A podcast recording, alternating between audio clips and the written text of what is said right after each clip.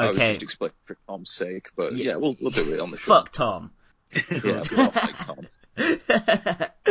Sorry, Tom. No, it's, it's fine. It's fine. That way, your all reaction can be authentic and live. yeah. I've been seen on. Corbyn's Marxist policies, utilities, transport, energy, steel, coal, mail, shipbuilding, telecoms, ports, airports, and much of our heavy manufacturing all nationalised.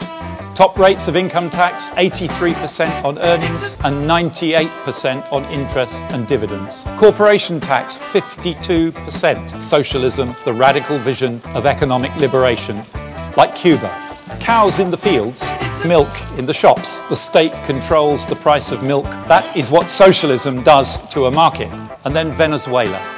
Venezuela. The economic policies of Hugo Chavez, publicly supported by Jeremy Corbyn, Neil Kinnock falling into the sea, drowning, Labour in the raw. Hard left extremist infiltrators who despise Britain's values and talk down our country, who openly proclaim their ambition to demolish our market economy and replace it with billions more in tax, economic freedom, political freedom. So we say to Corbyn, bring it on! The politics of the mob, the threats, the intimidation, the undertones of lawlessness, whether it's on the streets or online. For 35 years, we had a broad consensus in British politics about our economic model. 35 years, but that consensus is over. And colleagues, what is right for Britain now includes Jeremy Corbyn and his clique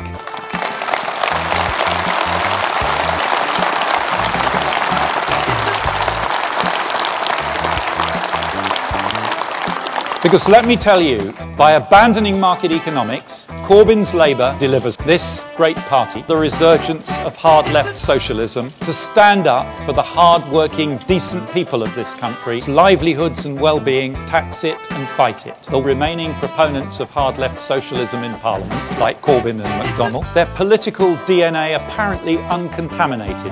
McDonnell claims that our economy is fundamentally broken. John McDonnell urged his supporters not to waste the crisis. Ken Livingstone once sacked him for being too left wing. The hard left acknowledge the weariness at the long slog back from recession, the pressure on living standards caused by slow wage growth and a spike in inflation, the frustration among the young who fear the combination of student debt and sky high rents and house prices as the union barons mobilise their power and their wealth behind Corbyn.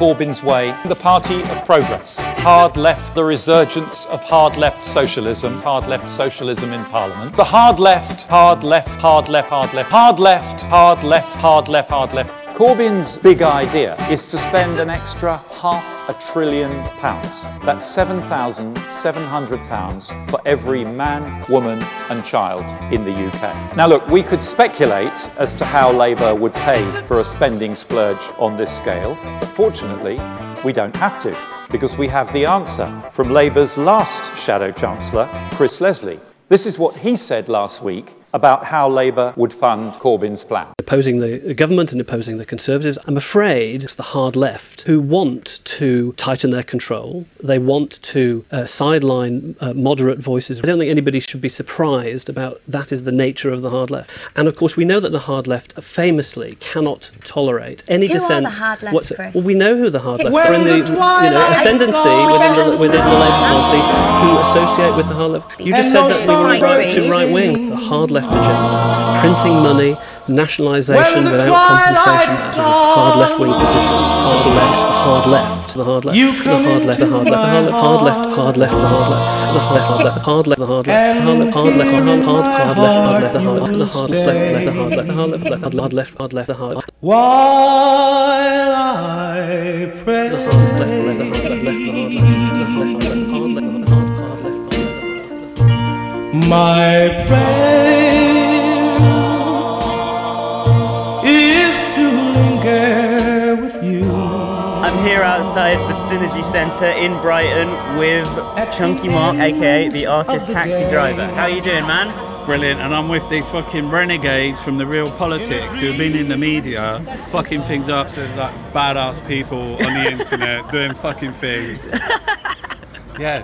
Anyway, yeah, we're here at the World Transformed. It's like fucking, it's gone off down here. There's people smoking bongs. They got picnics, jam sandwiches. Jeremy's on stage. Oh, nice. They're playing like uh, past the dutchie from the left hand side in the middle of the park. Russell Brand's been up here talking about addiction, and also they had John Ashworth on there. Oh, yeah, yeah. MP talking about his dad. He's an alcoholic, died. wasn't yeah, he? he died. Fucking hell. Sucks. And it, it was a really personal story. Yeah. You know, and, and this is in amongst a massive festival. You know, it, it's Yeah. fucking amazing. Wherever you go, like whether you listen to Ken Loach or Lowkey, they talk about Grenfell. Do you know what I mean? You've got these fucking idiots walking up and down with their like fucking Brexit thing, trying to like control a narrative. Yeah. Do you know what I mean? The same 40 MPs suddenly Chuka Umunna, who was against freedom of movement, suddenly switches.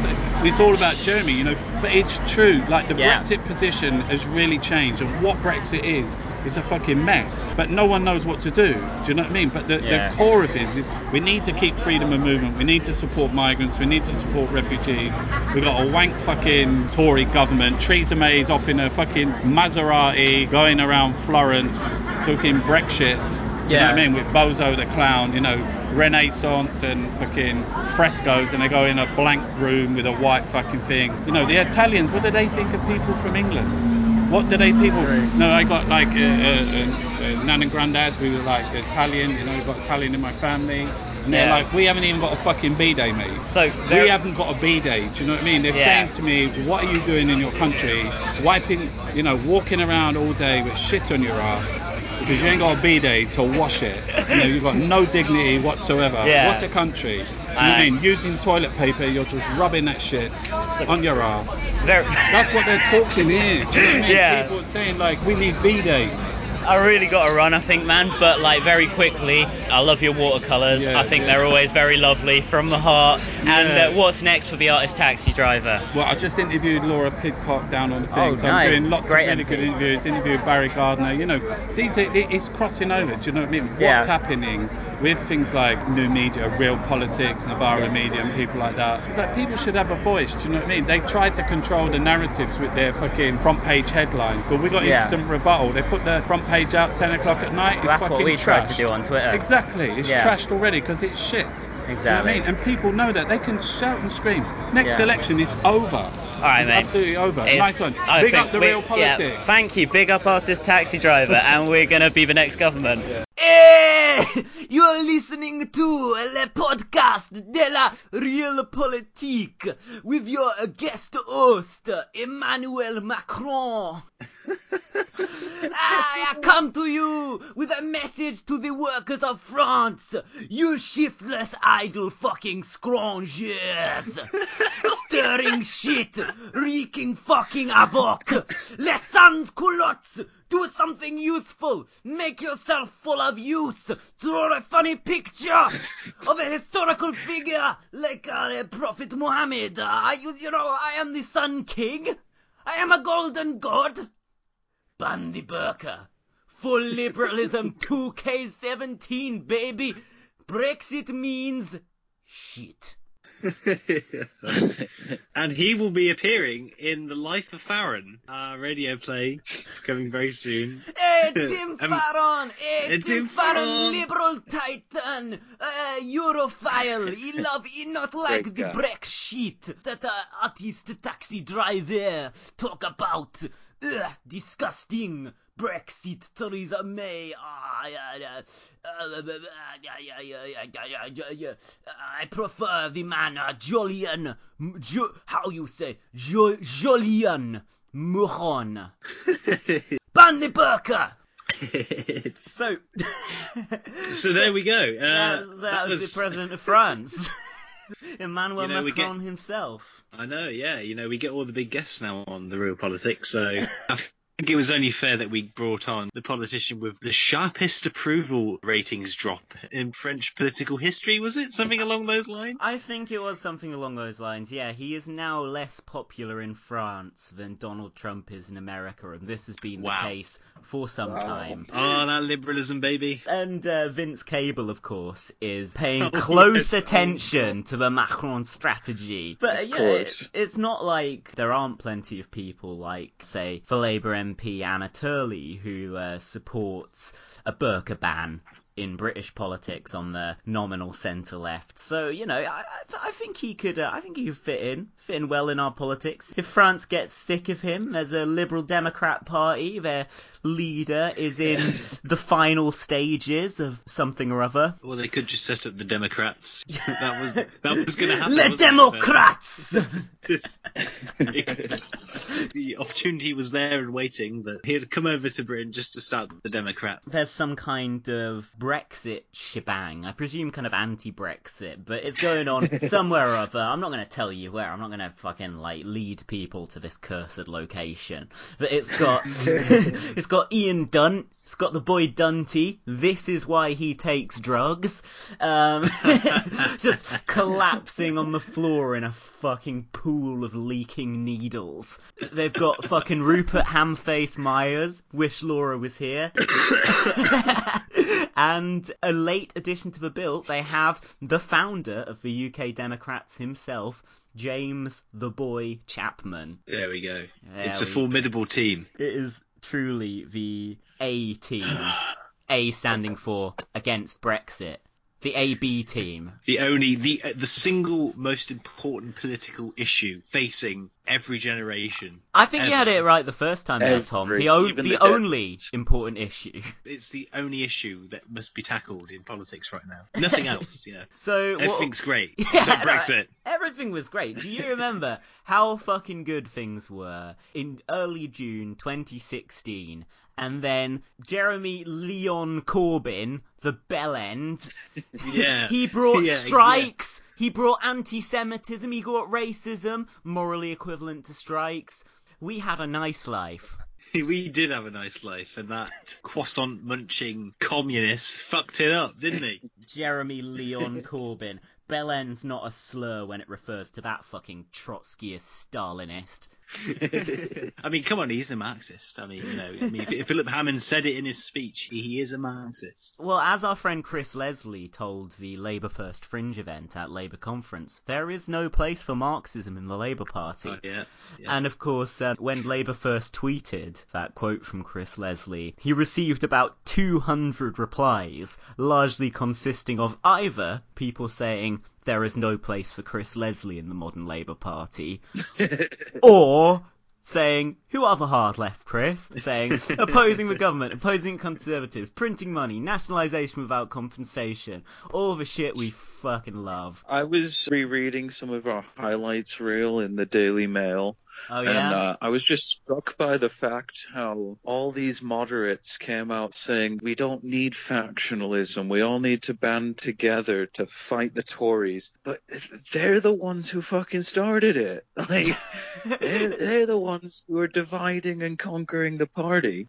yeah, although not, not so much of the conquering, really. No, no. yeah. trying to launch repeated coups and failing. Yeah, exactly. But like I say, like I joined the Labour Party. I didn't know who fucking Labour First were. I think I like I might have heard of Progress. I don't know, but you know, I didn't know who all these people were. I didn't know about all the factions. I was just like, well, it's the Labour Party. Some people are left wing. Some people are not. You know, I, I, vo- I voted for To put it Corbyn and, and Tom. I voted for Corbyn and Tom Watson, the left-right dream team, as it seemed Oh, in oh. 2015. Yeah, I, I voted for Tom Watson. I voted Angela Eagle. we both fucked up. Not that there was a better option than either of the people we voted for. It was fucking like race realist Caroline Flint, silver fox Ben Bradshaw, who just like fucking swans around fucking like Plymouth or wherever, like saying, "Oh, you know, I'm not like Labour. I'm a right wing in every conceivable way," and like winning big because he's basically a Tory. And Stella Creasy, who I mean, at least has done some decent stuff on the backbenches. But yeah, it was a shit lineup of people. To be fair, there was no left candidate. As I was saying to Yair, I, I I didn't know about the factionalism. I just wanted to advance the policy agenda that Jeremy Corbyn was elected on in 2015. As it is, we've had to spend two years, like you know, just tearing bits out of Reaffirming that. yeah, just tearing yeah. bits out of Blairite shitheads. Uh, you know, it can be fun.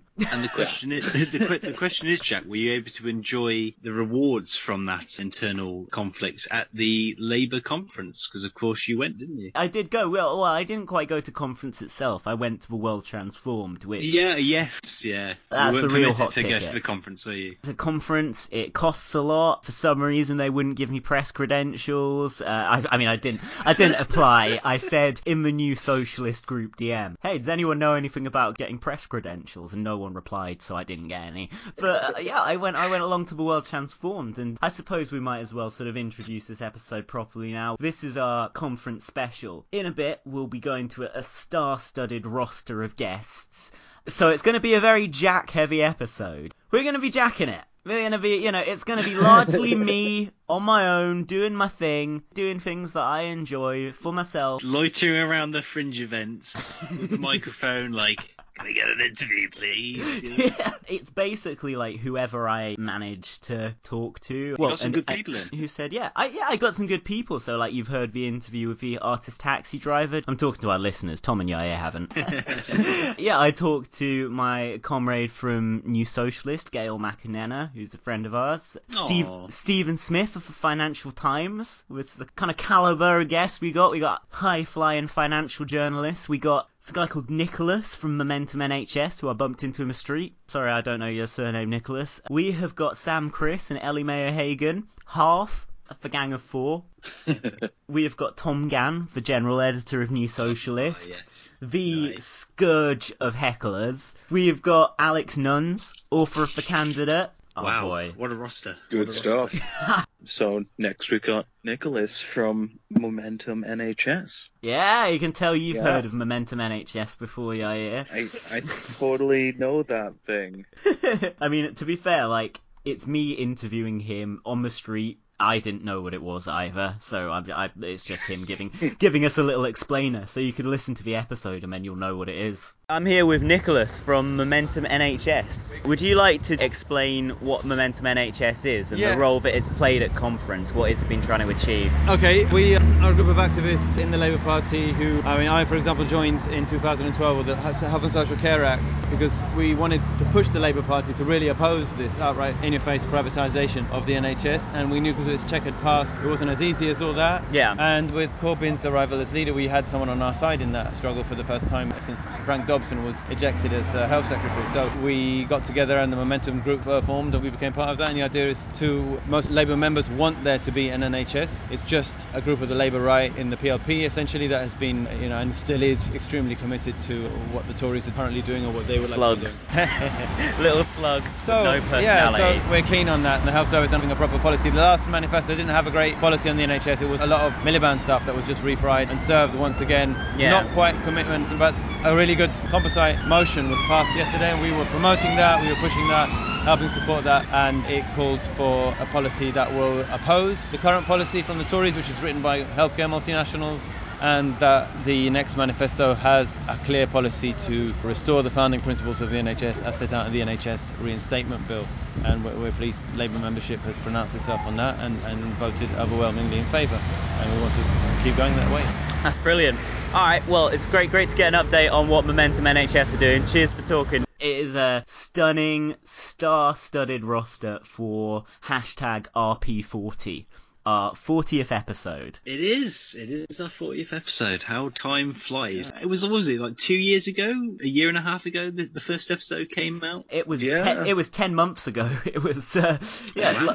it was last November. Feels so long when we started with that beautiful Atlas Shrugged. Yeah. Oh, how And time has blossomed flown. into the star-studded podcast that has been mentioned in the national press on at least four or five occasions. Yeah, and in at least two of those articles, they don't directly accuse us of misogyny. Yeah, Oh, yeah. yeah. Because uh, there's a new one, isn't Oh, there? There's- yeah. The new one came out from the New Statesman. The New Today, was it? As we yeah. record? Which Um, was practically glowing It was uh, by the usual by standards. comparison. of the Yeah. press coverage that we get. It was very, very positive, even-handed, and fair. It was written by Anoosh Chakelian, and she acknowledged that we have a podcast. Ah, yeah. See, see she's fucking on the ball, man. It's- She's It's moved on from when we were Yeah. just being described by the Daily Mail as having an audio program. Yeah. Or a, a Twitter account that also has a podcast of the same name. Sadly, Laura wasn't able to make it today, but we're going to record something as soon as possible with her, hopefully in the next couple of days, to compensate for both her absence from this episode and the last episode, and the slow pace at which we've been putting out episodes recently. So, I think it's time for an interview, isn't it? Time for one of my dispatches from Labour Conference and the World Transformed. Here we go. So, first of all, we've got a dear friend of mine, great collaborator. So, it's my friend Gail McInerney. Awesome. Comrades, I'm here on the Brighton beach front with my friend, my comrade, my new socialist colleague, Gail McInerney, the uh, co Westminster editor of our illustrious magazine. So, Gail, how are you enjoying the world transformed? It is really, really good so far, and I can understand why a lot of people have FOMO for not being here. Just the lineup is absolutely fantastic, and I have a conference pass too. Wow, it's so much more interesting. Jelly. It really is. I mean, it's great to go into the complex, Yeah. it's great to see what's going on, and I don't actually have a pass to the floor, which is really disappointing. Ah. But I was hearing they left all the doors open for McDonnell's speech, and I uh, was kind of hovering about listening to him speak. It was really great. That was brilliant. But Great. by and large, the world transformed. I think of all the fringes, has been the most popular. Are you saying that it's better attended than the Progress Fringe? It- no, no, they were totally packed out. Despite the fact that by standing room only, they meant that they only had 14 seats. that, honestly, they held it in a broom closet. Oh. So, yeah. Uh, I mean, that's great PR on their front. Yeah. You've got to give them that. Like, I mean, I'm sure it was an excellent broom cupboard. Um, you know what? It's the best broom cupboard. It's the most nationalistic. As long as you can hang a Union Jack in there of some some size, uh, you know, even if it's just a little one, like a little sticker on the wall, like like in the film Outlaw we reviewed in our last episode, which you should check out. Nice plug. Um, I just assumed that Richard Angel turned up in a Union Jack suit. That was. I assume that's what he wears everywhere, right? I I hope so. It I, is Angel, not Angle. Right? I think it's Angel. Yeah, I thought it was Angel for a bit, but everyone Me too. says I'm Angel. very confused. I so I've just I heard someone else call him Angel, so I've just started doing that. Yeah. So what a sheep. Uh, and of course, there's uh, Labour First here as well. Luke Akehurst's faction. yeah, who were they with um horseshoe fearing with yesterday? It was someone quite interesting. He was hanging out with someone who was handing out copies of the Clarion. Oh yeah, the, the AWL magazine. Exactly, and I get totally. I can't remember the woman he was with at the time, but oh, Yeah. Well, well you I know, laughed when I saw it. You know who was handing out AWL literature at uh, Acid Corbynism last night? Who was that? Clive Lewis. Really? Are you kidding? No, I, I am not. Somebody somebody attested to me. Someone who was sitting next to him said he was like, "Oh, it's really good stuff." Like just handing it out. Wow, God. Speaking of Clive, I saw him speak the night before. Oh, yeah? Um, he was talking about democracy and he was talking about Brexit. Of course, he was talking about Yeah, of Brexit. course. Naturally. I think that's what he likes the uh, AWL about. Captain 48. It was quite interesting. It's a foundation called Class held a talk, and Ellie Mae O'Hagan was talking, and Clive Lewis was talking, and Paul Mason was talking, and I was very, very disappointed in Paul Mason. Really? He just spouts some really xenophobic stuff. I'm not sure if I'm even allowed to say that on air. I'm But sure I- you can say it on Real Politics. Um, yeah. like people know we have a sort of critical support stance for Mason, but it's certainly critical. yeah, I feel like it needs to be incredibly heavily critical. Yeah, I didn't I didn't catch this. Attitude towards immigration is just appalling. Yeah, I heard there were a lot of legitimate concerns, uh, to use the parlance of our times. but uh, you hosted a, a panel this morning, didn't you? You I chaired did, it. I did chair a panel this morning. I was really lucky to do it, and I, ha- I had a really great time. It was a really, really interesting talk. It was about who runs Britain, the many or the few, which uh, I can say has been asked in completely and utterly in a tongue-in-cheek way because I feel like we all know the answer to Yeah. that question. Oh, and it's not the many. What? We're not in power already? What Although the- I'm starting to feel like it. What the 99% aren't the powerful vested interest? that um so it had Laura Pidcock, it had Brilliant. Mark Serwotka, it had Ursula Huws, and it had God, who who was the other guy? Ah, he's really Trickett? famous. Jon Trickett. Yes. Oh, how dare I? uh, no, he was absolutely brilliant. He is such a powerhouse, and I Mm. could li- I could listen to him speak all day. Like the only reason I was kind of a bit. I could have done with being in the audience because I really didn't want to have to like pay attention to audience questions. I wanted to just listen to him. I just Yeah. felt like it was just such a great panel. I got Did you have any uh, boisterous hecklers or uh, long questions that aren't actually questions? Oh yeah, we did, and I felt really, I felt really bad. But after about, I gave this guy about two minutes, um, and he was talking about, it was just, he was talking about capitalism as you do, but he, and he made some really valid points. But he was basically took the mic and he didn't ask a question. He turned around to the audience and kind of went, started going off on a bit of a, a rant about this is who I am Ah. and this is what I think and. He had so many points, and Yeah. I was like, "Do you?" I'm, I kind of, don't know. You know, sometimes I'm bad at filtering, and I just into the mic I was like, "Do you have a question?" uh, and and no, he didn't. he I literally, mean- he looked, he looked really taken aback. Like, "Oh, you haven't, you haven't asked me on the panel?" I was like, "Yeah, I, it was a Q and A." I hate that. I really hate that. Ah. Uh, it's, it's not really fair on other people who have questions to ask as well. If you want to just dominate the conversation. It was similar at New Socialist panel, wasn't it? Corbynism from below. I know, we got a bit, uh, a bit unlucky with uh, the questions. AWL hecklers. This is in a venue, by the way, that in one of the toilet cubicles it has AWL equal nonces written on the wall. really? Yeah, I. I Did you write it I back? promise I didn't write it. I, you were almost woke there, Jack. I was I was almost woke. But it was a good event, wasn't it? The new socialist Oh, event. It was really great. I mean, again, the speakers were brilliant. We had Maya Goodfellow. Yeah. We had Hilary Wainwright. Blah, blah, blah. Can't say that word very well. Wainwright. Wainwright. Yeah. Wainwright. And then Matt Zarb-Cousin and Laura Pidcock again. The great was- Laura Pidcock. Oh, she was amazing. Just a panel of brilliant people. Laura Pidcock for PM. Oh, I mean, like the amount of just quotables from Oh there. God, just- I say that I'm forgetting all of them now, but I've forgotten all of them. I wish I'd recorded it. I was like, wow, there's so many. Everything she says is like a soundbite, but she genuinely means it. I remember some of them actually. She said nobody voted for Laura Pidcock. They voted for the Labour Party. They voted for the Red Rosette, which is great to all these MPs who were saying to Corbyn last year, no, no, we've got the personal mandate. And also for however many, and I imagine a lot of people listening will have had this as well, for all these MPs who you were handing out leaflets for, and there wasn't a single mention of Corbyn or Mm. any of the policies. It was just their face, almost. She was unabashedly pro Corbyn, unabashedly pro migrant.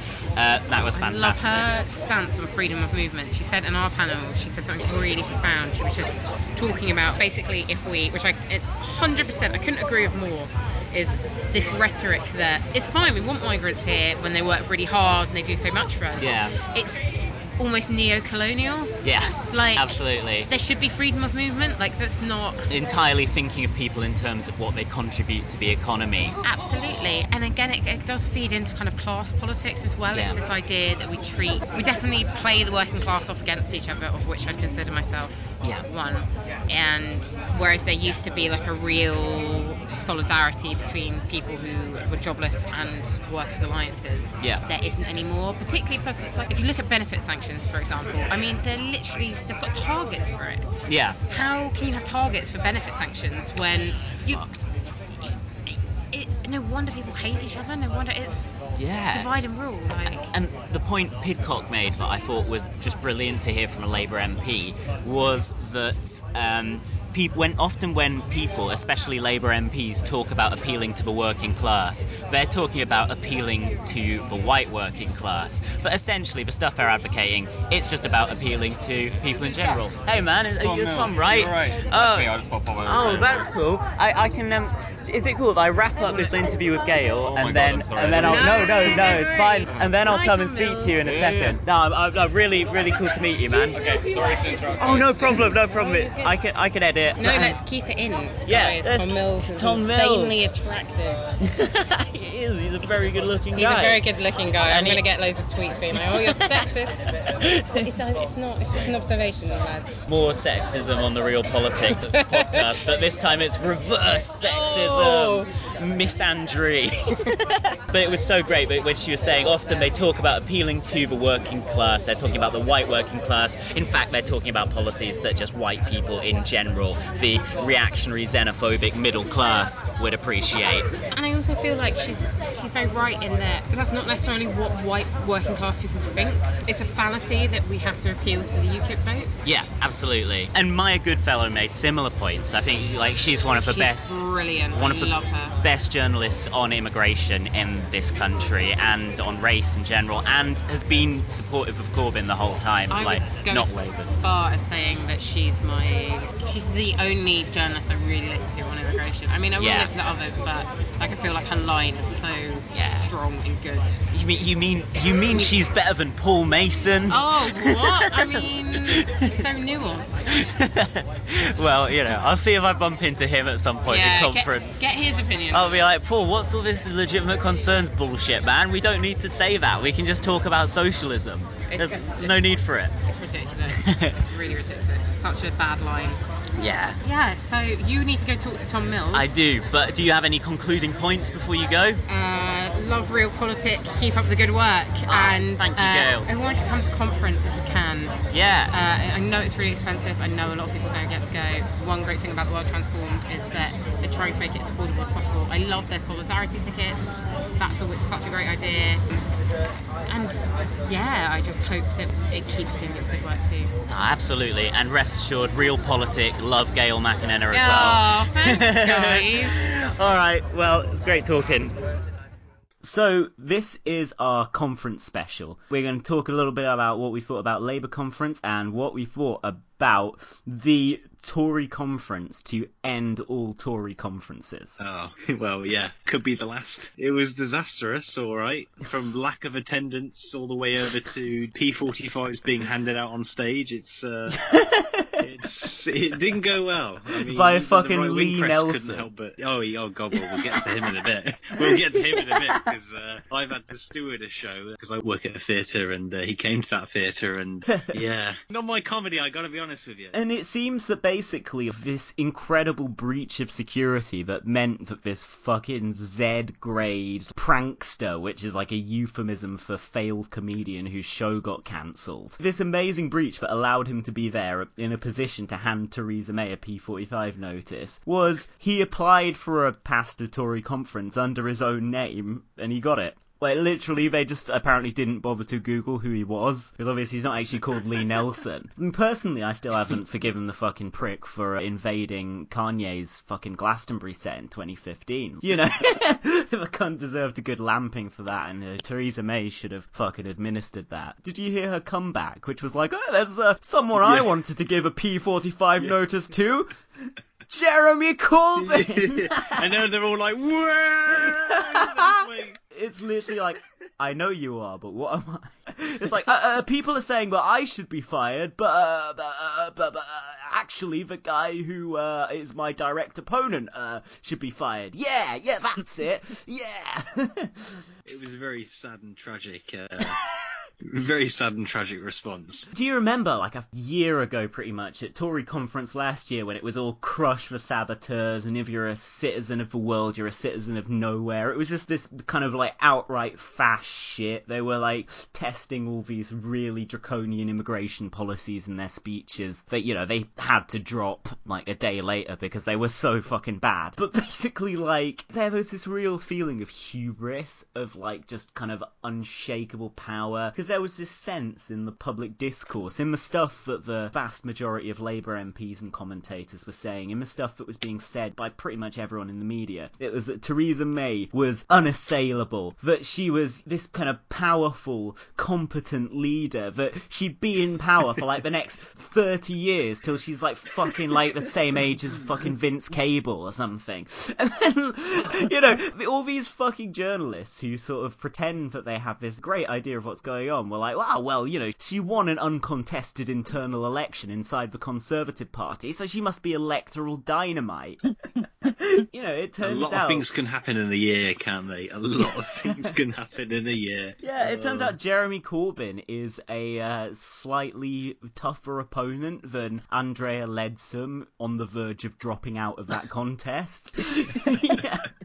It's harder to beat Corbyn than nobody. Who would have guessed? Who'd have fucking thunk it? It was just generally a shit show. As you say, Tom, the attendance looked appalling. I watched Philip Hammond's conference speech. I haven't actually got round to watching Theresa May's yet because I'm still fucking reeling from Hammond's.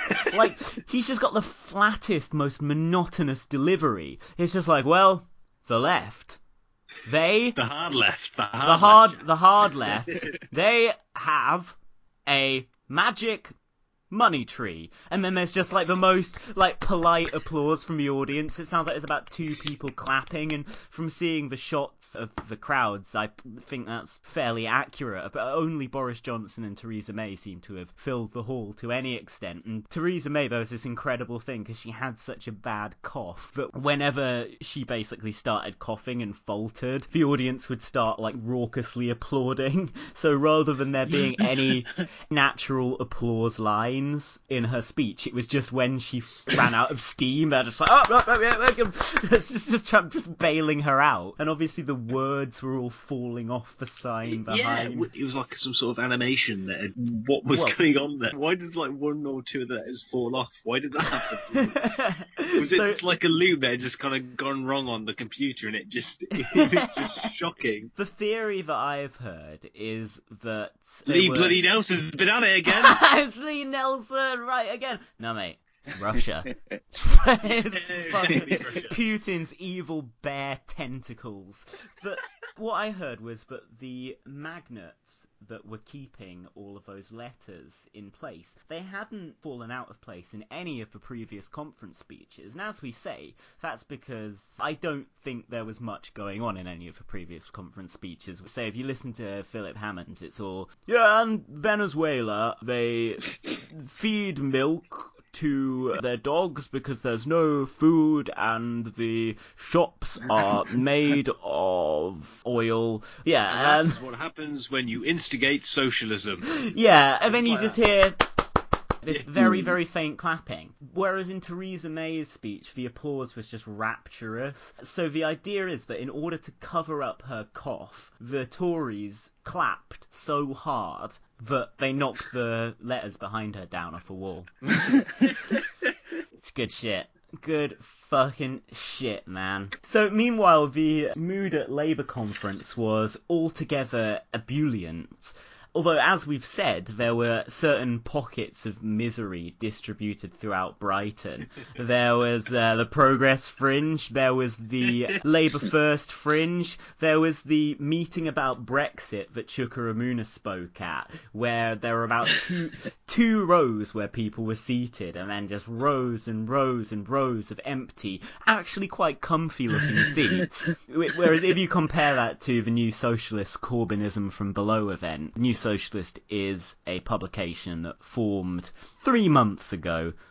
We had a queue around the road. Yeah, around, going the whole way around the corner. Yeah, exactly. People were queuing up to see what we had to offer. It was this great panel, and uh, all the irrelevances like Chuka uh, just fucked.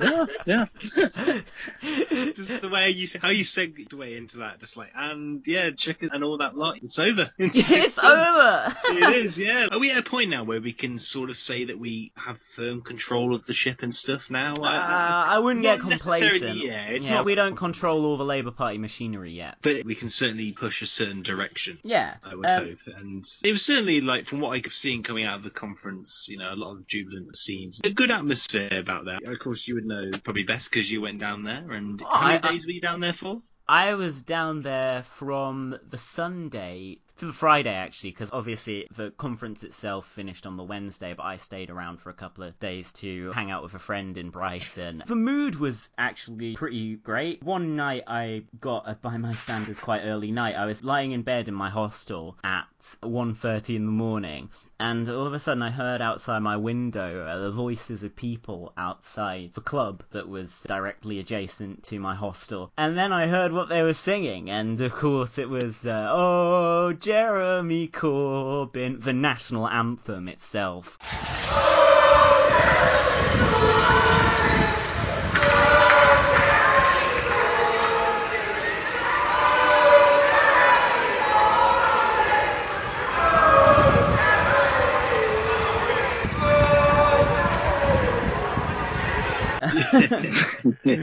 Beautiful. And frankly, this could not be more at odds with the portrayal of the mood in Brighton in Nick Cohen's latest variation of the Nick Cohen article that he writes every week in The Observer. His latest one, which is called Labour Conference.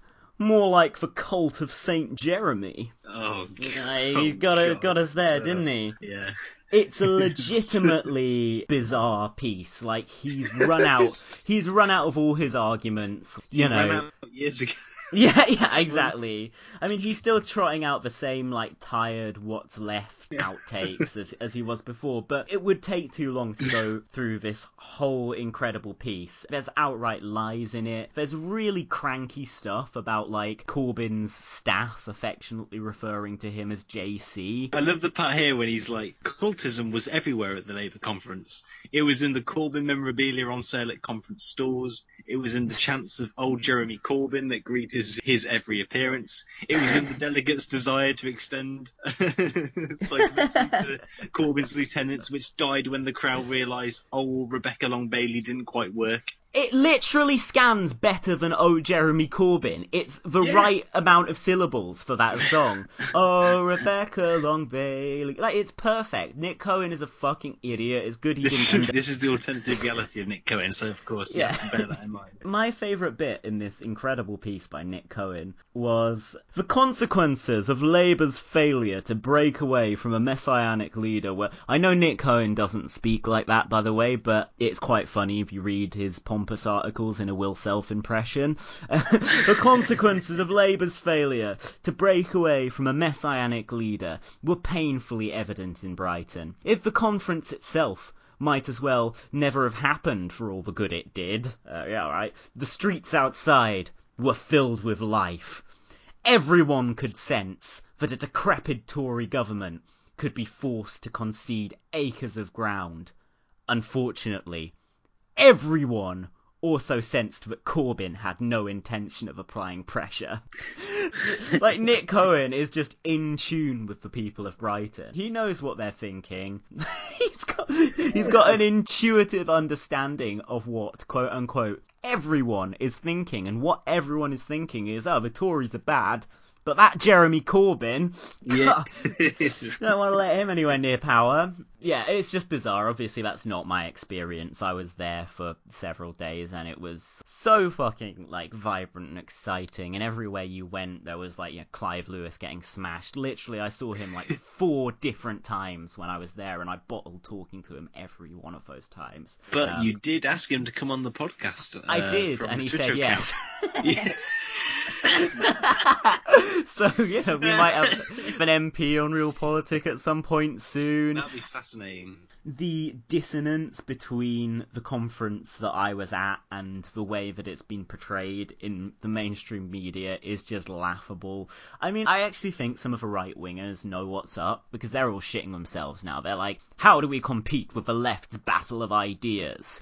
The Mail's coverage of it was basically that Labour the new nasty party, and there was, there was rampant anti-Semitism across the conference. That was, you know, Yeah, uh, it's, yeah, it's odd because that wasn't uh, any of the fringe meetings I was at, but I'm sure there was stuff like that there. There were definitely a few fucking cranks in the audience. Like there was one who Yeah, yeah. actually no, at the New Socialist event, the Q and A got hijacked. First of all, by some guy who went off on a big old non-question about how he'd been kicked out of the Labour Party for being in the AWL, and I was like, oh shit, man, I didn't know but the, the, Labour had that rule in place. Like this is good. Like, and then then a woman got up and started complaining that she'd been kicked out of the Labour Party for alleged anti-Semitism. And I'm just like, right, Right, yeah, okay, this is not the kind of debate we want happening at our event, Yeah, really. exactly. And, uh, Yeah. and what do they want us to say? They want us to say, "Oh, we'll fight your corner to the very end." It's like they're there talking about how people who aren't involved directly in Labour leadership roles can advance the Corbyn project. We're not talking about like how we can get specific individuals back into the party when you know I'm not even sure if, if we want them in there. But yeah, as as you say, Tom, it was uh, portrayed in a very bizarre way in the media. Marina Hyde wrote a piece in the Guardian, which I only just got around to reading today, but it was just fucking bizarre. It was all her like grumbling about people singing "Oh Jeremy Corbyn" and stuff, and then her conclusion was like five paragraphs about how she'd like had a natter with Ian Hislop, and he was saying, "Ah, yes, my jokes keep offending people," and she was like, "Yes, jokes are very good. We need jokes. We need we, jokes are good, but not the ones that the other, the, the, not the ones that the left make. No, they're bad." She said that the only jokes permitted at a Labour conference were like the officially sanctioned jokes or something. It's like, it's just like, does she think that like Corbyn personally signs it off every time I call someone a slug? He does, doesn't he? Uh, well, I mean, it's, it's, I think you're confusing Corbyn and Putin. I know it's easy. Uh, Yeah. yeah. And the other thing that made the mood at conference so electrifying was just seeing the near total capitulation of Corbyn's internal enemies. You know, Sadiq Khan saying all the credit for Labour's impressive election performance goes to Corbyn. Tom Watson, peak centrist dad, leading the crowd. Well, no, this isn't even centrist dad. This is just dad. This is like a good Glass, dad. Glasto dad. Yeah, Glasto dad, Tom Watson, fresh out of his secret lock drench wank bunker at the bottom of the Pacific Ocean, led the crowd at Labour conference in his surprisingly decent conference speech in a chorus of "Oh Jeremy Corbyn" and the love that Diane Abbott got as well. That was another thing because she's had a fucking terrible year. Just abuse, Yeah. abuse, abuse poured on her until she cracked under the pressure and her diabetes flared up uh, during the election. And, you know, now she's back on the front bench. She received a chorus of happy birthday during It was a Corbyn's conference speech. was. Yeah, which certain centrist and right wing commentators compared to a cult. Oh, Although, off. Yeah, they, no, they Honestly, they went like, they went um they went silent when some little Tory party sung it for Theresa May as well during Tory conference. And they're all like, um, "Mummy, mummy, like happy birthday." Mummy's like, "Fuck Yeah, you, you exactly. fucking nerds." yeah. And I was at the Fix Live, and during the silly game show section, Diane actually came on stage. So did John McDonnell, by the way, and Corbyn introduced it. So you got the big three, plus Jon Lansman in his ridiculous floral shirt in the audience. Diane came on, and the crowd was just so rapturous, just shouting. Diane, Diane, Diane. She could, she could hardly get a word in. She just started crying. Like she had to leave the stage. It was fucking beautiful. One of the just- highlights of the conference, do you think? a hundred percent, a hundred percent. It was Hear, hear. so touching, and as I say, this kind of near total capitulation, because obviously Progress, who unfortunately have secured another three years funding recently uh, from from their like five very rich members. Um, who all who all fucking work in like PR. It was evident even on the Tory side, the Tory conference. Like one of the first things I heard was Philip Hammond saying, "For 35 years there was a broad economic consensus." that ended with Jeremy Corbyn. Theresa May then said a similar thing in her speech. The Tories see this as an existential crisis, not just for the Conservative Party as a party of government, but also for capitalism itself. And they are having to speak its name. They are having to identify the great fucking beast by by what it actually is. They're saying free markets are good and all this total bollocks that's obviously not true. and you know, they can't win because the rest of us have to live in a free market economy. Um, and it's shit. like we're fucked. It's so fucked. I hope. Like just a, a little bit of optimism there. Shall I do Stephen Smith? Yeah, you got to do do some like you know build up his mystique.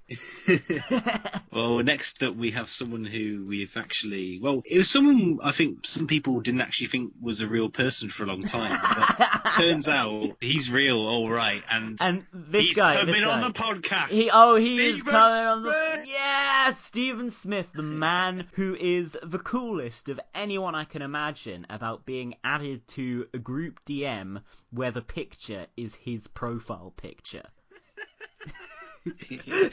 it's great to have you, and uh, let's go. Okay, I'm back in the same spot where I interviewed Gail just now, um, with Stephen Smith of the Financial Times, their markets desk editor and writer, I believe. Hi, Jack. Hi, Steve. How are you doing? I'm very nice. I'm uh, very, very pleasant day on Brighton Seafront here, my favourite place in the world. yeah, it's, it's lovely out today. And how are you finding the conference so far? I think it's, I think, a, a remarkable change from the conferences I've tended to watch in the last 30 years. I mean, I, sometimes watching Labour Party conferences reminds me of watching Doctor Who and the Daleks when I was a kid. You have to go behind the sofa because a lot Yeah. of the speeches are just so, uh, you know, so I don't know, not what you kind of want from a movement of progressive social change. It's all different this year. You Yeah. got, you're getting people saying incredible things from the rostrum. You're getting delegates coming up ma- making great contributions, and I think you're seeing a movement that at last is beginning to give its everyone Yeah. that they're, they're going to be part they're going to be running this country soon and Yeah. I think that's a very interesting moment for a British bit of life because this the Labour Party and specifically the Labour left were always regarded as a kind of a fringe kind of organisation which people laughed at people made ridicule of and now people aren't laughing anymore Yeah, we're, we're absolutely dominant, like both in the Labour Party and uh, gradually in the country at large. And even the Guardian leader the other day said Corbyn's party. I mean, it has been for two years, but now they can't deny it. For me, the, the interesting thing I've noticed is literally there's been a kind of everyone's kind of realised that kind of all. I mean, it, it- obviously it stemmed from the 40% in the general election, but now people are kind of positioning themselves to think, well, actually, Corbyn is going to win the general election. He is going to be prime minister. Hmm. I better get my act together and be part of this. And that's not just people who are here at the World Transformed or here at the Labour Party. That's literally just everyone, you know, coming. There's there's that, that, hilarious story that I think that my paper ran about the number of corporate people who are buying up stuff at the Labour Party now. They're, they're Yeah. all getting involved. They're all getting involved. They all want a part of the action. I saw that. Um, Yeah. I read in the latest issue of the New Statesman, friends of the podcast, that uh, that uh, oh, and I uh, walked past George Eaton earlier. I was like a meter away from him, but I read that apparently there's uh, going to be a huge like corporate presence at conference this year. I imagine it's not like Labour are begging them to come. I think they're. I mean, there's a certain way around. yeah, there's a certain element of outreach going on with the business community, but it's really they want to be involved with the next government. Yeah, and you can date it directly from that exit poll coming out. The world changed then. The, um, The world the world did transform. Uh, and you know, some people are, are, are getting it a bit quicker than the others. A lot of perhaps the what you might call the, the mainstream media are kind of maybe a little bit behind the curve on that. But I think, but you know, you're seeing a greater recognition. I mean, you got you had Polly Toynbee uh, seeing an article shared around saying how great you know Corbyn was. You know, Yeah. and uh, you know, the, uh, this is just like. Uh, different different times you know Yeah. you, you had the I remember the you had, I think the editor of Prospect going to a World Transform session saying what is hegemony you know and he, he's actually describing it by actually an editor of Prospect turning up to a left meeting that is hegemony mate Yeah. it's like maybe they should spend a little more time thinking Yes. about it. So you've just been here as a what should I say? Punter. Yeah, as a punter. You've Yeah. just been watching various panels. You Yeah. haven't spoken on anything. Oh, God, no, anything. no, no, no, no, no. Apart from, but still, your appearance on Real Politic, like that's. Uh, it's the highlight yeah, exactly. Thank you. it's all it's downhill from there Thank you. Will will will you listen to the show? Will you promise us that you'll give us a listen? only if you carry on with the films Oh, we'll, we'll, we'll keep talking about films. What films would you like us to talk about on the show? oh god uh, now, now, now I've oversold myself I, I, I told you I was a film buff and I'm not Film really. buff Stephen Smith. Really all. Cinephile. Um, no, sorry. Let's let's move on. Let's move on. Uh, so politics. So have you uh, have you seen a lot of Financial Times comrades around here? Funny enough, I did see one of our guys marching very purposely towards the seafront chasing a story, no doubt. Yeah. Sure he's doing a great job.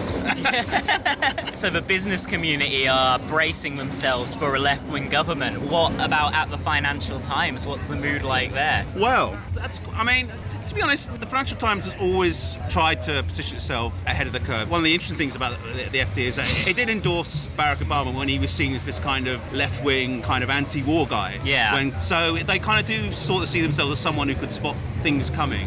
Now, whether or not they're currently doing that with uh, Labour Party at the moment is a matter of debate. Is it true that in the FT offices you are a kind of quote unquote Fa- a Father- Father Jack Father figure? Jack Cowder, yes, yes, possibly, yes. This, by the way, is a Stephen Smith quote. We're not just repeating mean things other people have said about him back to him. I mean, is that, one of the nicer things, I think. are there any events you're looking forward to getting to? I think it's wrapping up nicely. I mean, of course, I went to the guys from the Socialist and they put on a great session there. That was probably going to be one of my highlights, so I'm glad I saw that. No, really. Um, yeah, and uh, I think that just like like this podcast, I think I'm going to call it a day there. No, that's cool. That's cool. Oh, briefly, word on acid Corbynism. What did you make of acid Corbynism? I thought the cultural ideas that were put forward at that meeting were actually quite novel. I mean, people are kind of focusing on Corbynism in terms of the political aspects of it, but the cultural aspects are amazing as well. Yeah. And they really came out well on that meeting. I mean, you know, Jeremy Gilbert there, who is obviously very big into dance culture, but there's a whole other areas of culture that I think the left is speaking about at the moment and are coming out with much more original ideas than other parts of the political firmament. Yeah. And uh, that, that, that was what was great about that session because the, the speakers basically, I mean, there was one famous speaker, Lynne Segal, I'd heard speak 30 years ago, I think, but all the other, Yeah. the other people I'd never heard speak of. And so it was just great listening to them and, and thinking that even next year, when the world's transforms holds again, it will be another step up again. Yeah. You know, I mean, and- and- Things and- can only get better. and one of the things I think it's got, perhaps one thing I will say, one of the things it's got to perhaps think about a bit harder is economics and finance. Yeah. Which was a kind of bubbling under the session there as a discussion, but probably not enough frontline sessions on that, maybe. That's from quite- my perspective. But then, Have you been I to am any- a financial journalist. so Yeah. I'm a little bit talking my own book there. you know. Yeah, that's cool. Uh, Did you get to any financial, like, economic sessions? You know what? I was limited in my time, but I mean, I Yeah. kind of looked through. There was some, but they weren't kind of stuff that were tackling head on about, you know, what what, what is John McDonnell going to do when he's in the Chancellery? What's he going to do about the Bank of England? You know, is he going to keep on Mark Carney? What's he going to do about the MPC? All these fascinating questions that the left needs answers to. We need to start a discussion on them. Yeah, absolutely. You know. And and finally, do you have a message for Real Politic and its hordes of listeners? Keep on keeping on, mates. Well done. Thank you, Steve. That's great. I went to basically the panels with the most outrageous names. So on one night I went to Spy Cops. Spy, spy cops. Spy Uh. Jack, um, do you want to explain what you, why are you going to fringe events called spy cops? Uh, well, it was uh, this is this new attempt to uh, organise the uh, police within the Labour Party. You know how we're the party of cops now. Ah, so yes. it, it was basically like the new union that's uh, affiliated with Labour that represents the police, security services, assassins, executioners, or you know all, all, all the good lads. Now, now Uh, Jack won't actually tell you this on air, but that was actually his favourite fringe event. I'll tell you. I'll tell you straight up. It was fucking good. But I mean, uh, seriously, the, the it was basically about police infiltration and leftist movements. So you had some interesting people on.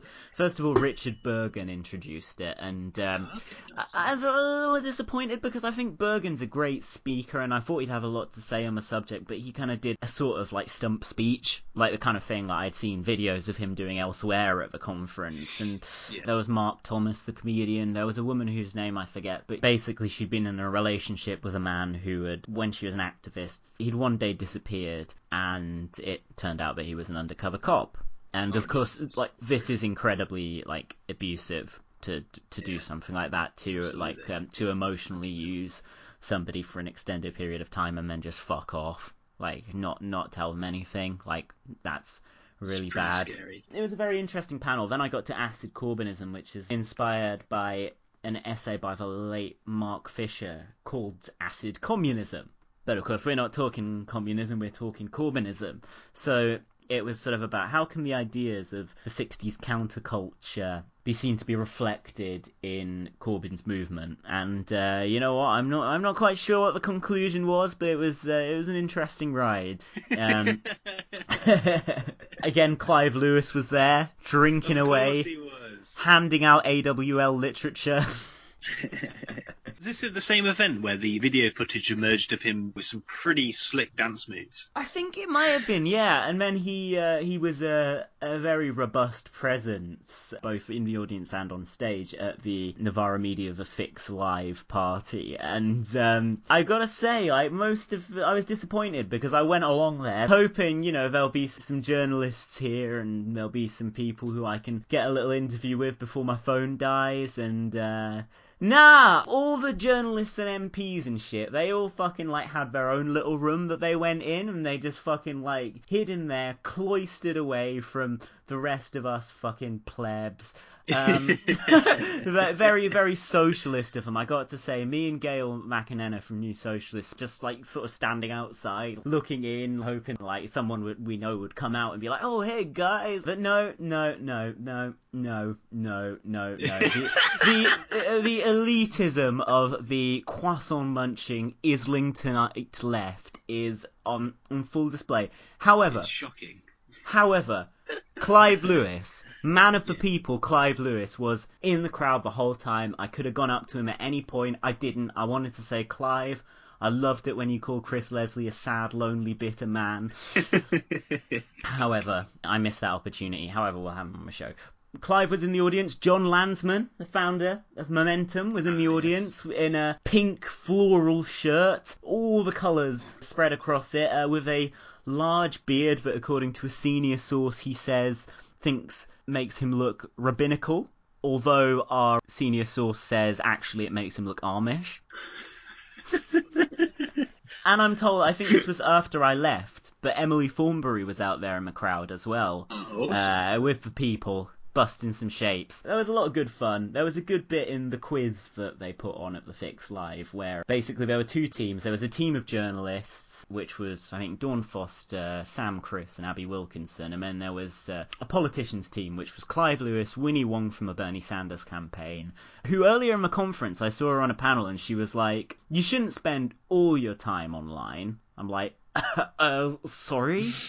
um, it was her and James Meadway, John McDonnell's economic advisor, on Clive's team. And at one point, there was a round which was like, guess which pundit said this thing about, you know, like Labour hurtling off a cliff under Jeremy Corbyn or whatever.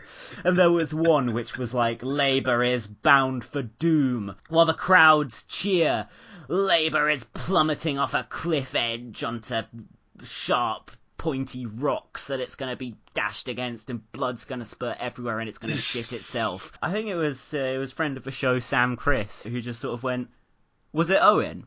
and uh, me and, and friend of the show Ben were in in the audience shouting, "Owen Jones." Owen Jones, and uh, it was it was Owen It Jones. was actually it. yeah, yeah, no. So so, so Sam basically uh, shopped his mate out and won the round.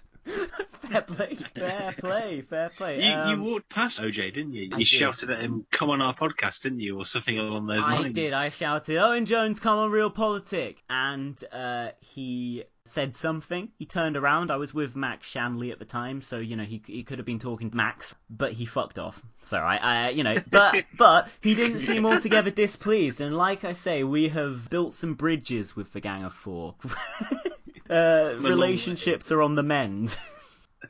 Um, I, I don't know what they think about us calling them the Gang of Four, but it is quite funny. I, um, so we mentioned that relations between the Real Politic podcast and the Gang of Four have been improving. should we say? Like Owen Jones follows us now. um, but you know, there's always been certain members of the uh, so-called Gang of Four who we've been on good terms with. For instance, you know, we've always got on fairly well with Abi Wilkinson, and I, at least personally, I think I think the guys as well. I've always had a bit of a soft spot for Sam Kriss and his his overly verbose writing, and uh, his popularity with the American audience that we're trying to break. So- American market. we have an entire half of the Gang of Four coming up now. We have Sam Kriss and we have Ellie Mae O'Hagan, who is a journalist who has written for The Guardian and Open Democracy, and I can't think of other places off the top of my head, but she's written for places. So, so let's cut to my slightly awkward encounter on the street with Sam Kriss and Ellie Mae It's Jack again. I've bumped into Sam, Kriss, and Ellie Mae O'Hagan on the street. How's it going, guys? How's the world transformed and conference?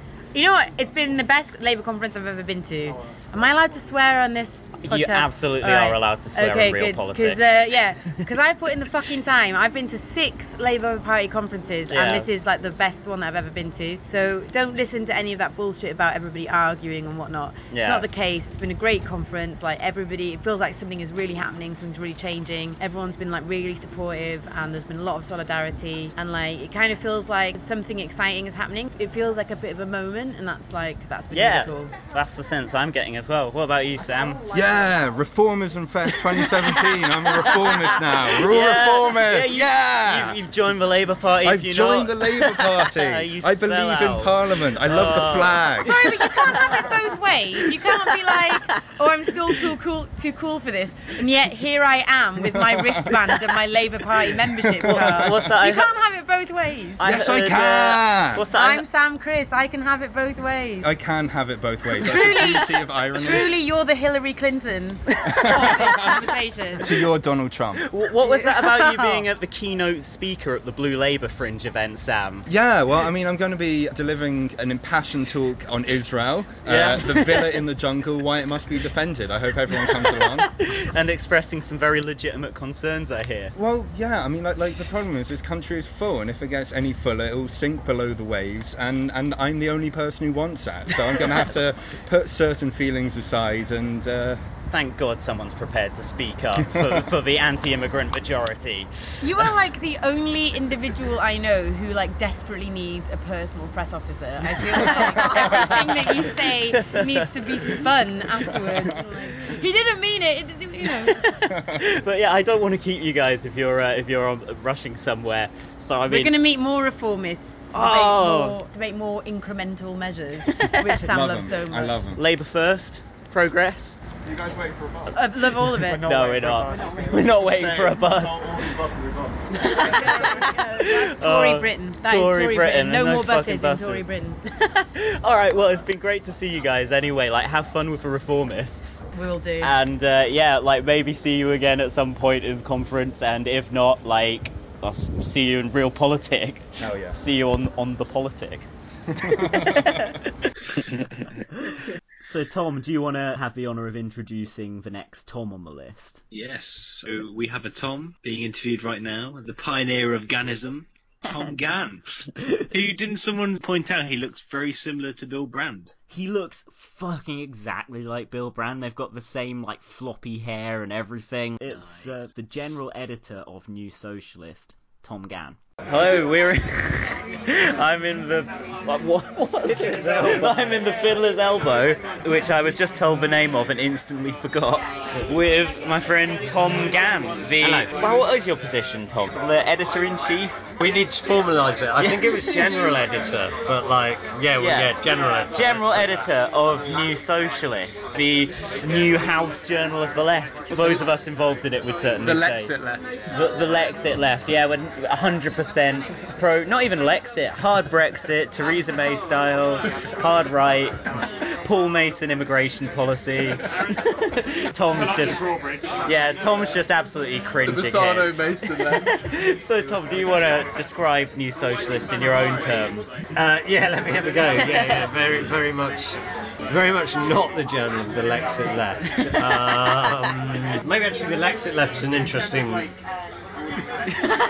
Okay, no, no. I think the Lexit question is actually quite an interesting way into maybe trying to think about what we're trying to do, actually. So the Lexit thing was based on various things we put out, particularly in our economic stuff, that there are economic possibilities for a socialist construction from Brexit. Now, unlike some of the characterizations, like, and they need to be thought through properly seriously. Hmm. And I think one of the things we want to do is to try and think through those sort of strategic possibilities and openings quite seriously beyond this kind of shitty moralizing sloganeering of like Lexit. I mean, I don't, given Brexit is going to happen in some form, I don't really think Lexit is a, a useful concept either way. So on the one hand, there's that, but I think one of the other things which I think we're very, very, very very insistent on, and again, perhaps locate something interesting and important I think we're doing, is somewhere exceeding some traditional categories on the left, which is around like migration and Brexit. Yeah. So on the one hand, we, and we've run articles, we quite strongly support freedom of movement.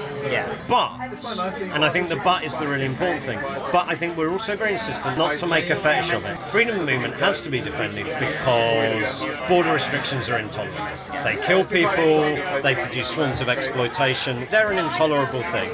It's going to be difficult to imagine a Labour Party, even a left Labour Party led by Corbyn and McDonnell, that's going to go straight to an open borders position, of course. But I think the important thing for us would be to situate freedom of movement, firstly to disarticulate it from single market membership. These Yeah. are separate questions, and I think a serious thought kind of requires that.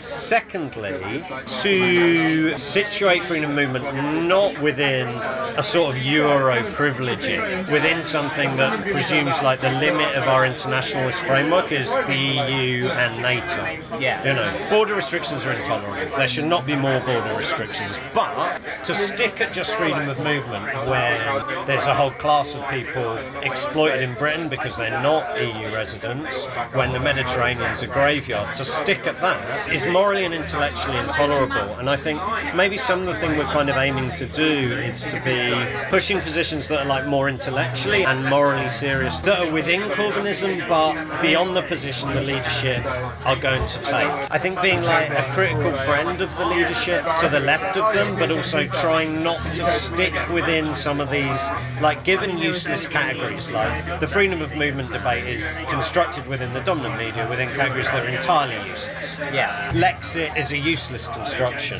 There's kind of a rambling answer, but I think this is an important thing about New Socialists to like at least have like a little bit of that space to think about that without these kind of empty bankrupt rhetorical categories. Yeah. But I think the other thing, and I, I think this is something that we've we've kind of thought implicitly, but we haven't made explicit, is who we imagine we're talking to. And I think this is an important thing to distinguish, particularly from a lot of the other like new left media. I kind of think we are to a certain extent speaking to the converted, and that's not a problem. Yeah. A whole new left media that only speaks to the converted is a problem. Yeah. A section of it that imagines it's talking to people who are already quite involved in their local play party, who are in momentum, who might be trade union activists. Yeah. The kind of people who also might contribute to New Socialist, of course. The kind of people who might carry things out, who might argue for positions, who might develop positions themselves, who might take up positions in their local local whether that's like internally in debates with their party, or it's like launching things from the Labour Party, you know. Yeah. And I think to phrase it slightly differently, Gramsci makes a distinction. Gramsci sort of says a political party has three elements. There's the leadership. We know who the leadership are. Well, we know who the hard left are. There's not a problem there. Although we not. would have an expanded concept of what that means. Yeah. There's the kind of party base who are enthusiastic. Yeah. What seems the interesting section, and I guess the section we're trying to deal with perhaps, if this isn't like conceited, is maybe a certain sort of intermediate section. The section of people who are exercise a certain degree of leadership and influence locally in their parties. Yeah. People who like knit stuff together. And I think some of Corbynism has failed to think about this very strongly in terms of what a party that becomes hegemonic is. So Leadership fine, the generality of the party base also find That intermediate level, which I think we're aiming to be of, because that's Yeah. where a lot of us come from, but also help organise, feels like a really decisive point within the project. and the people maybe we want to speak to and who we kind of feel we are in a way. So can you explain how this links into the idea of Corbynism from below? Which is obviously based on an article written by another Tom of the New Socialist, Tom Blackburn, who is one of our best writers. And if you haven't read the piece, you've got to give that a read. But I think that seems reflective of the kind of stuff you're talking about there. Oh yeah, yeah, absolutely. I mean, it's a fantastic piece, and yeah, yeah, it's been a weird experience at conference. The constant, which Tom are you? Uh, Yeah. And then how does one define oneself? The one who didn't write the really good piece. How many Toms have we got? Is it only three? We've got three. Yeah, that's, not, that's, that's, that's Um, pretty moderate by left Twitter standards. It's a really fine essay, and I think we've got a few pieces we've put out, and that's definitely one of them. In a way, like the Phil Corbynism piece that I was talking about earlier, Yeah. that feel quite programmatic for what we're trying to do. And I Absolutely. think these would be two of the really good examples. So we're doing a session tomorrow on Corbynism from below, and I think this is looking at various things, but I guess like the kind of nub of it is what would it take to organise forms of popular power through the Labour Party? And I think we can treat this in like lots of different ways. So the most limited way, and I, I think a lot of people have got to this point, is like rebuilding the Labour Party in communities in various ways wins us votes. Yeah. It's going to be the thing that takes us from doing really well in an election to the next election, which we win. And we've already seen the results of massively expanded constituency Labour parties, haven't we? Yeah, yeah, absolutely. This is one facet, it's really important. In some ways, that's not really what Tom's dealing with. And in some ways, that feels simple and fairly widely accepted, I think. But other dimensions would be how do we build forms of popular power, partially that empower communities so they can do stuff for themselves. But I think we have to be very specific about what we mean by that. Yeah. And partially so it's plausible for Labour to carry out a left programme in government. Had we won the election with a narrow majority, I think it would have been exceptionally tricky to carry through a left programme. A lot of from below is how do we build forms of popular power, and I think the tension here is interesting, that can both support the leadership to carry forward a left programme, but also actually discipline the leadership behind popular needs. I mean, the leadership is magnificent. It's a ridiculous thing how good they are, but they're subject to a whole host of pressures. They're imperfect themselves, but they're subject to a whole set of pressures from within the Labour Party, from capital, from the state, various aspects of the state. And I think one of the big questions is what's the popular power to make a left project sustainable, both in terms of one of the goals of a left project is more popular power, Yeah. and one of the means of pushing the state beyond itself is that. And I think this brings together something which I think is really crucial. And I've, I, it's something I've ended up, I've noticed, like while I've been at conference talking to a lot of people about this notion of kind of a double democratisation Yeah. of labour. So on the one hand, there is rule changes, things that will be carried forward at conference and probably even more so at next year's conference. So we Yeah. change the rules, we empower an activist base. This builds up forms of popular power.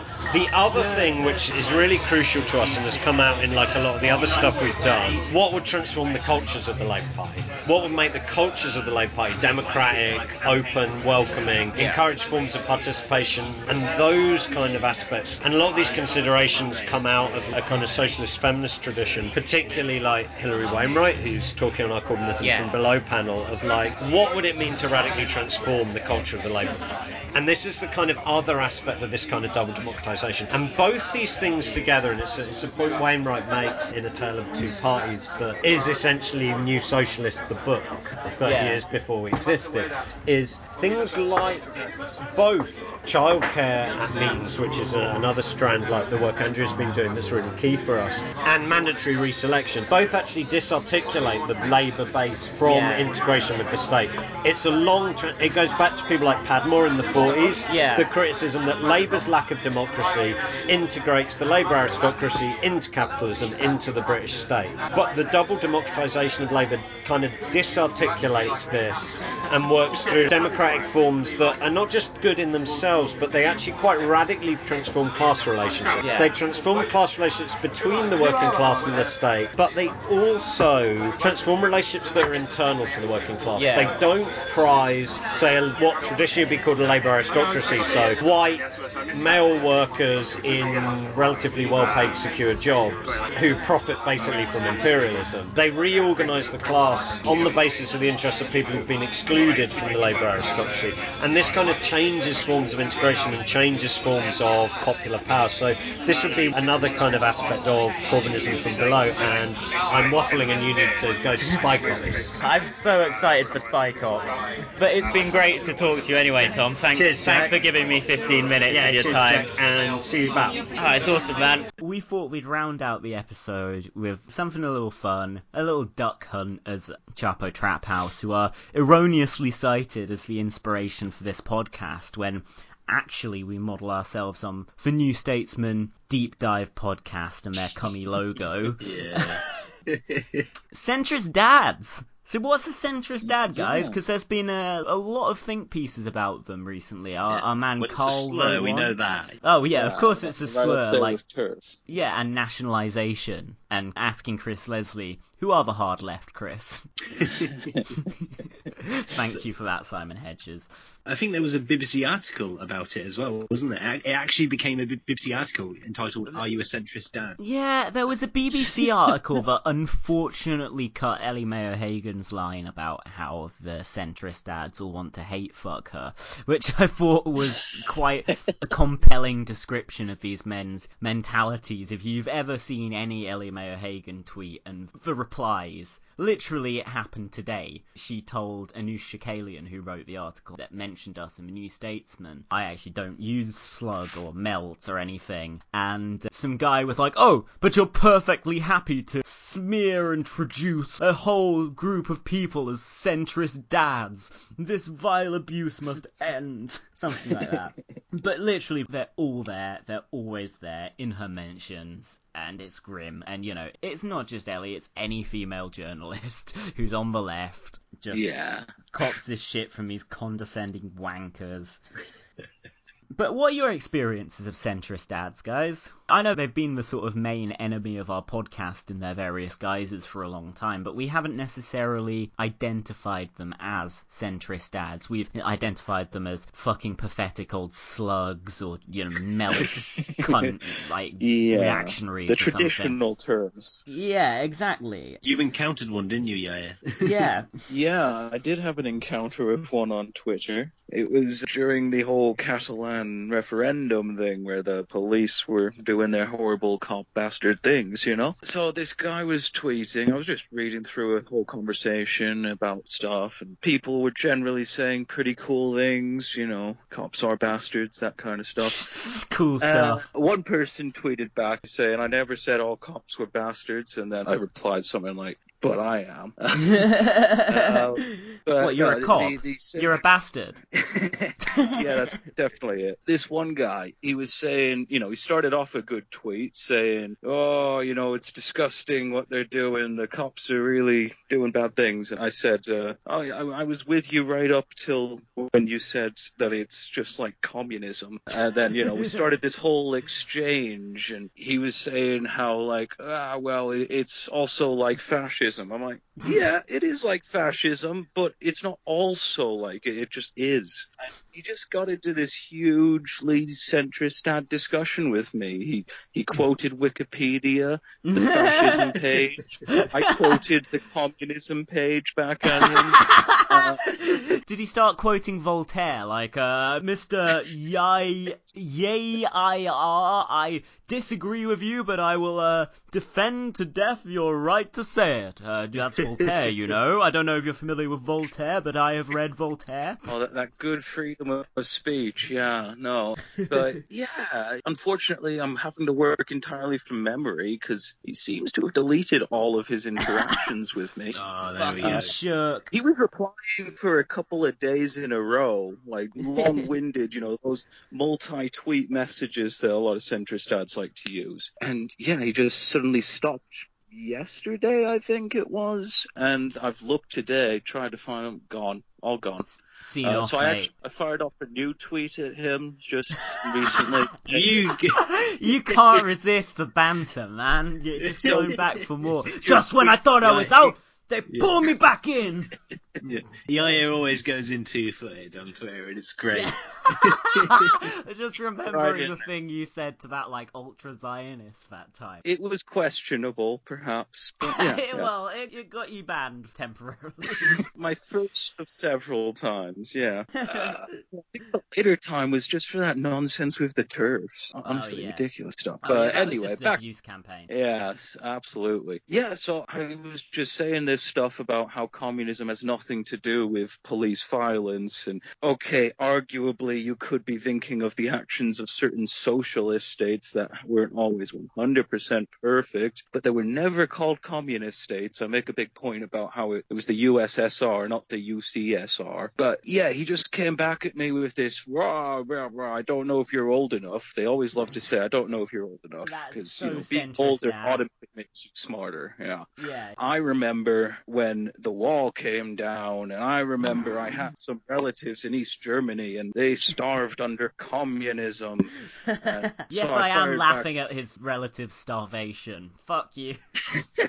Not you, yeah, yes. And yeah, that's the point at which the conversation ended after I fired back some tweets just saying that that doesn't make any sense. And he finished it. So, yeah. And I looked on his Twitter, uh, his handle, and yep, sure enough, this guy was obviously a centrist dad. He doesn't actually say centrist or anything about Brexit, which is a little disappointing, but he does say dad, husband, son, friend, retailer, and hashtag. I And wonder have what a looked up- retail it is. Like he's like managing director of fucking Harrods or something. Yeah.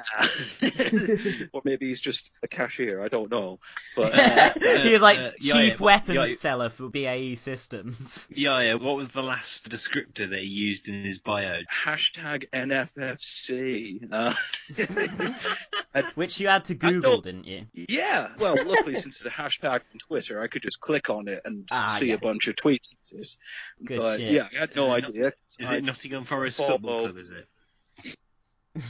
Yeah, Tom, Tom knows because I don't follow football, but you do. Yeah, I support Coventry, so uh, yeah, I kind of like that. That that, that team rival- dwindling in the lower leagues of the English football divisions. Yeah, And of course, his location is not fucking not.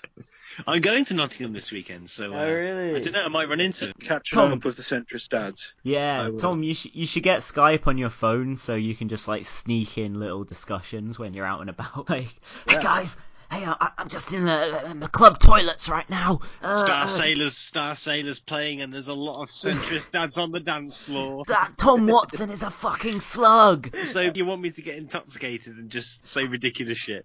The centrist dads, they're a bit adrift in society, aren't they? They're, you know, they can't keep up with the changing pace of politics, and Just you know, want the '90s back, all right? yeah, they were like things could Nice, only get better. Blairism. Then they got worse. Like they are not happy campers. They are truly a lost generation. They're like the Beat generation, but the, the, the Beat stands for Beatles, and it refers to Oasis's conscious emulation of the Beatles and the anthology series being big in '96 or whatever, and the Ruttles reuniting in the '90s and so on. So, lads, are we feeling sorry for Theresa May? I think that's the big question we should maybe conclude on. Uh, no. Shocking I mean, news. really? Is this like? Ah, I- like- I- I- she's heading. She's heading up a government which the policies they're putting through are killing people. So I- you know, I'm I'm, I'm I'm afraid my sympathies are not with Theresa May at this moment in time. I'm very sorry. Oh, well, you know, Tom, that's actually a more controversial opinion than you might think. Yeah, yeah. Do you, do you agree with Tom? Do you think that we shouldn't be showing this poor woman who's got a cough, who's got a, a, a, an all women's detention centre in which migrant women are sexually abused, who's got all these terrible things going on in her life, who got handed a P45 notice on, on stage, who, who, who, who among us hasn't accidentally deported fucking thousands and thousands of students at the stroke of a pen? Like, come on. Yeah. Come on. How can you not sympathise with, with this, this, this poor woman? She's right up there with Margaret Thatcher as just the most respectable politicians ever. I personally felt so sorry for Thatcher when she shat herself to death and her brain fell out all over the room. Oh, oh, oh, so yeah, yeah, you're on Team May. You think people just need to get behind her, give her a bit of space, give her a chance, and she'll turn it all around. Yes, all aboard the May Express. Yair, have you had any kids recently? I also turned 40 the other day, and Ah, uh, Yair, what's your favourite D-Ream song? It doesn't happen to be um, "Things Can Only Get Better," does it? you know me too well. And I don't suppose that your favourite member of D-Ream, despite him not playing on Things Can Only Get Better, is their former keyboardist, all-round science whiz, and rational centrist logic man, Brian Cox. Is that the science guy? Yeah, yeah, yeah. No, he was in D-Ream as their keyboardist. Okay. He also looks loads like Alex Nunns, who who, who is on this episode. There we go. Okay. Yeah, I, I kind of wish I knew who the fuck D-Ream was so I could get this joke. Things Can Only Get Better was Blair's campaign song. We, oh uh, we yeah, played- no, I got that. D-Ream, D-Ream did the song. Next, we have got Alex Nunns, the author of The Candidate, who does a lot of work with Red Pepper magazine, which I got my first ever physical copy of at conference, and it's it's really good. But yeah, let's keep going. I'm here with Alex Nunns, the author of The Candidate, probably the best book written on the Corbyn phenomenon, I think. I don't think Richard Seymour would agree. Oh, well, and I really like the Seymour book as well. I'm not trying to talk it down. I just, uh, just something about The Candidate. It's got that inside track, and it's it's a little bit more sympathetic than Seymour's, even though his is sympathetic. Not to turn this into a anti-Richard Seymour pissing No, doing- I was defending him. You're alright, sex beard. You're alright. but yeah, so Alex, how have you been finding conference? I think it's been fantastic in the conference hall. I haven't been to much of the World Transformed. I went to the session that John McDonnell got in trouble for, for saying quite reasonably that there might be a run on the pound if Capital and the state decide to act against Labour. But anyway, I, I spent most of my time in the conference hall because I was a delegate. Yeah. So it's been really, really fascinating watching Labour Party members delegated to conference learning how to use the mechanisms which are now available to them Absolutely. to ex- assert themselves, exert their power. And it's kind of been a, a process whereby on the first day of conference, to explain it, there's this new mechanism, well, it's not new mechanism, but last year there was a rule change saying that delegates could reference back parts of the National Policy Forum that they didn't like. Yeah. Uh, whereas previously, basically, the conference only had a choice between accepting all of Labour policy or Labour not having any policies. It was, like take it or leave it. That was what Blair brought in in order to neutralise conference Yeah. as a policy making body because then puts policy at arm's length from the conference. But last year there was a rule change one which said that you could reference back individual sections of policy, basically to say this isn't good enough, go and work on it. And on the first day of conference this year, nobody used it because I don't think anybody knew how it was going to work, and the party staff were saying it was going to be some kind of catastrophe if this happened.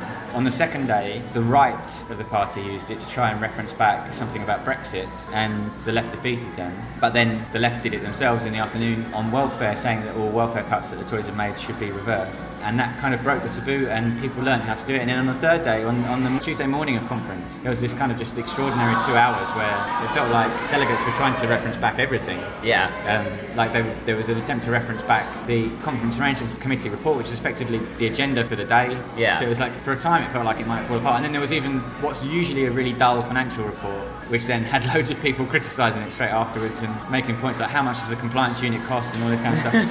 um, and so it looked like uh, we were going to reference that back. I don't know if that's even possible, but so it kind of it was interesting to see members assert themselves as the conference went on as they learnt the mechanisms because it's really confusing being a delegate in conference. Yeah. It's really, really confusing. So many different mechanisms and arcane things, and so it took a while to get into the swing of it, but eventually it did.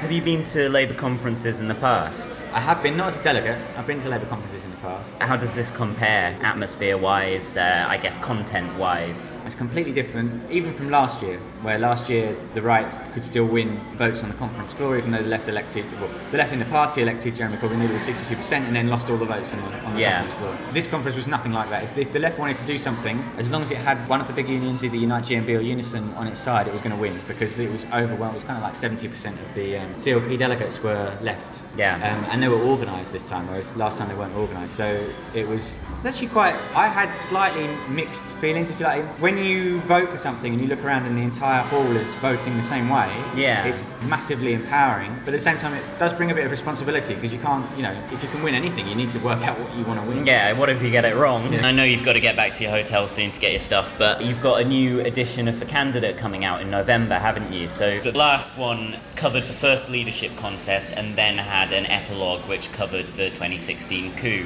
What have you added to it? Uh, well, the general election, basically. There's Yeah. 35,000 words about the general election, which is kind of the inside story of what the Corbyn campaign was doing and how it worked. And more than that, not just what the central lot were doing, but also the, the campaign on social media and the dynamics of the election, if you like, and how the election relates to Jeremy Corbyn's 2015 campaign, because I say that they're basically two expressions of the same phenomenon. Yeah. And the, the reason why it took the press by surprise is because they'd regarded the Labour Party as a kind of controlled experiment where you know you can observe these strange phenomena, but you don't really have to worry about them because they're just something separate from society and they're going to get crushed in an election anyway. Yeah. And then the general election this year proved that that's you know complete shit because if you have a party of like growing to half a million members, if they're experiencing pressures in their in their lives and in their communities and, and their reaction to that is to elect Jeremy Corbyn as the leader of the Labour Party, there's always a good chance that a wider section of the population would come to the same conclusion in a general election. That's exactly what we saw happen. Did you catch Corbyn's speech to conference today? Yep. Um, well, it was, I mean, it was really good, but it was last year. It was kind of edgy Mm. because we didn't know where the, the state of the politics in the party last year. Yeah. Um, this year it was just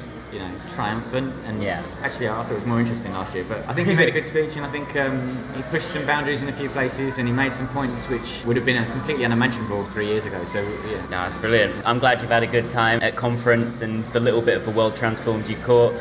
Like, keep writing, and when you release that next edition of the book, come on the show. Love to, thank you. Awesome, Alex. Cheers. Cheers. But but I, I, I just wanted to draw our attention to perhaps the most centrist dad argument I've ever seen. So our close personal friend Owen Jones, fresh from his vicious hate campaign of trying to unseat progressive Tory MPs around the country, unseating MPs from a rival party, abusive behaviour completely unprecedented in British politics. Owen Jones went on Radio 2 today to get this, get this, yeah, yeah, you are going to be fucking fuming, to say people shouldn't feel sorry for Theresa May. Whoa. Makes me sick. Makes me utterly sick. Huge if true. And Ian Leslie, who is peak centrist dad, he wrote a book about fake news. yeah, yeah, he's the guy who hosts the New Statesman's jizz stained deep dive podcast, um, which uh, and it was him who raked Matt Zarb over the coals about calling people melts on Twitter and complained that Clive Lewis said some nasty stuff about his cousin Chris Leslie. So. Friend of the show, Ian Leslie, says to Theo Bertram, arch Blairite knobhead, Imagine wanting to go on the radio to say, stop being kind. Because that's precisely what he's doing, you know? We should just let Theresa May get on with the fucking mass detention, the austerity, the deportations in peace. Hasn't Yes. that poor woman had enough? I mean, uh, come on, like the, the the volume of that applause at Tory conference, that must have been fucking alarming. I don't know what that, That was. sounds a bit like fapping. I'm trying to emulate the process by which the New Statesman Deep Dive podcast logo was created. Alright, so I guess the question is how do we rescue Owen Jones? Just as we, no, I, I won't say single handedly because, like, hang on, there's uh, people have two hands apart from, as I said, the ones you don't, and uh, there's five of us, so that so we ten-handedly fucking saved Owen Jones from the clutches of the melts. How are we ever going to save him from his new company he's keeping of Katie Hopkins and Anne Marie Waters? And uh, this is this is Theo Bertram compared Owen Jones to Katie Hopkins for saying we shouldn't feel sorry for Theresa May. Um, can we get Owen Jones back from the far right, or is he a lost cause? I think he's beyond saving at this point, really, isn't he? Ah, it is our sad duty to report that Owen Jones has defected to the Freikorps. oh god. And uh, we're gonna play you out with a piece of music that I recorded at my friend Dom's house in Brighton. It's a spontaneous jam. It's got me on bongos. I'm not really a bongista, but in this, you know, I, I tried my hand at them. It's, if it's Jack and Yunan on bongos, it's real politics. it's me on, but this is the best bongo-related bit of content since the uh, police report from when Matthew McConaughey got arrested for playing bongos naked at 3 a.m. while smoking weed. and it's got Dom's housemate Will on melodica. So let's play ourselves out with some beautiful music from Brighton Town at the peak of Corbyn mania. Prepare to open your minds. Yes.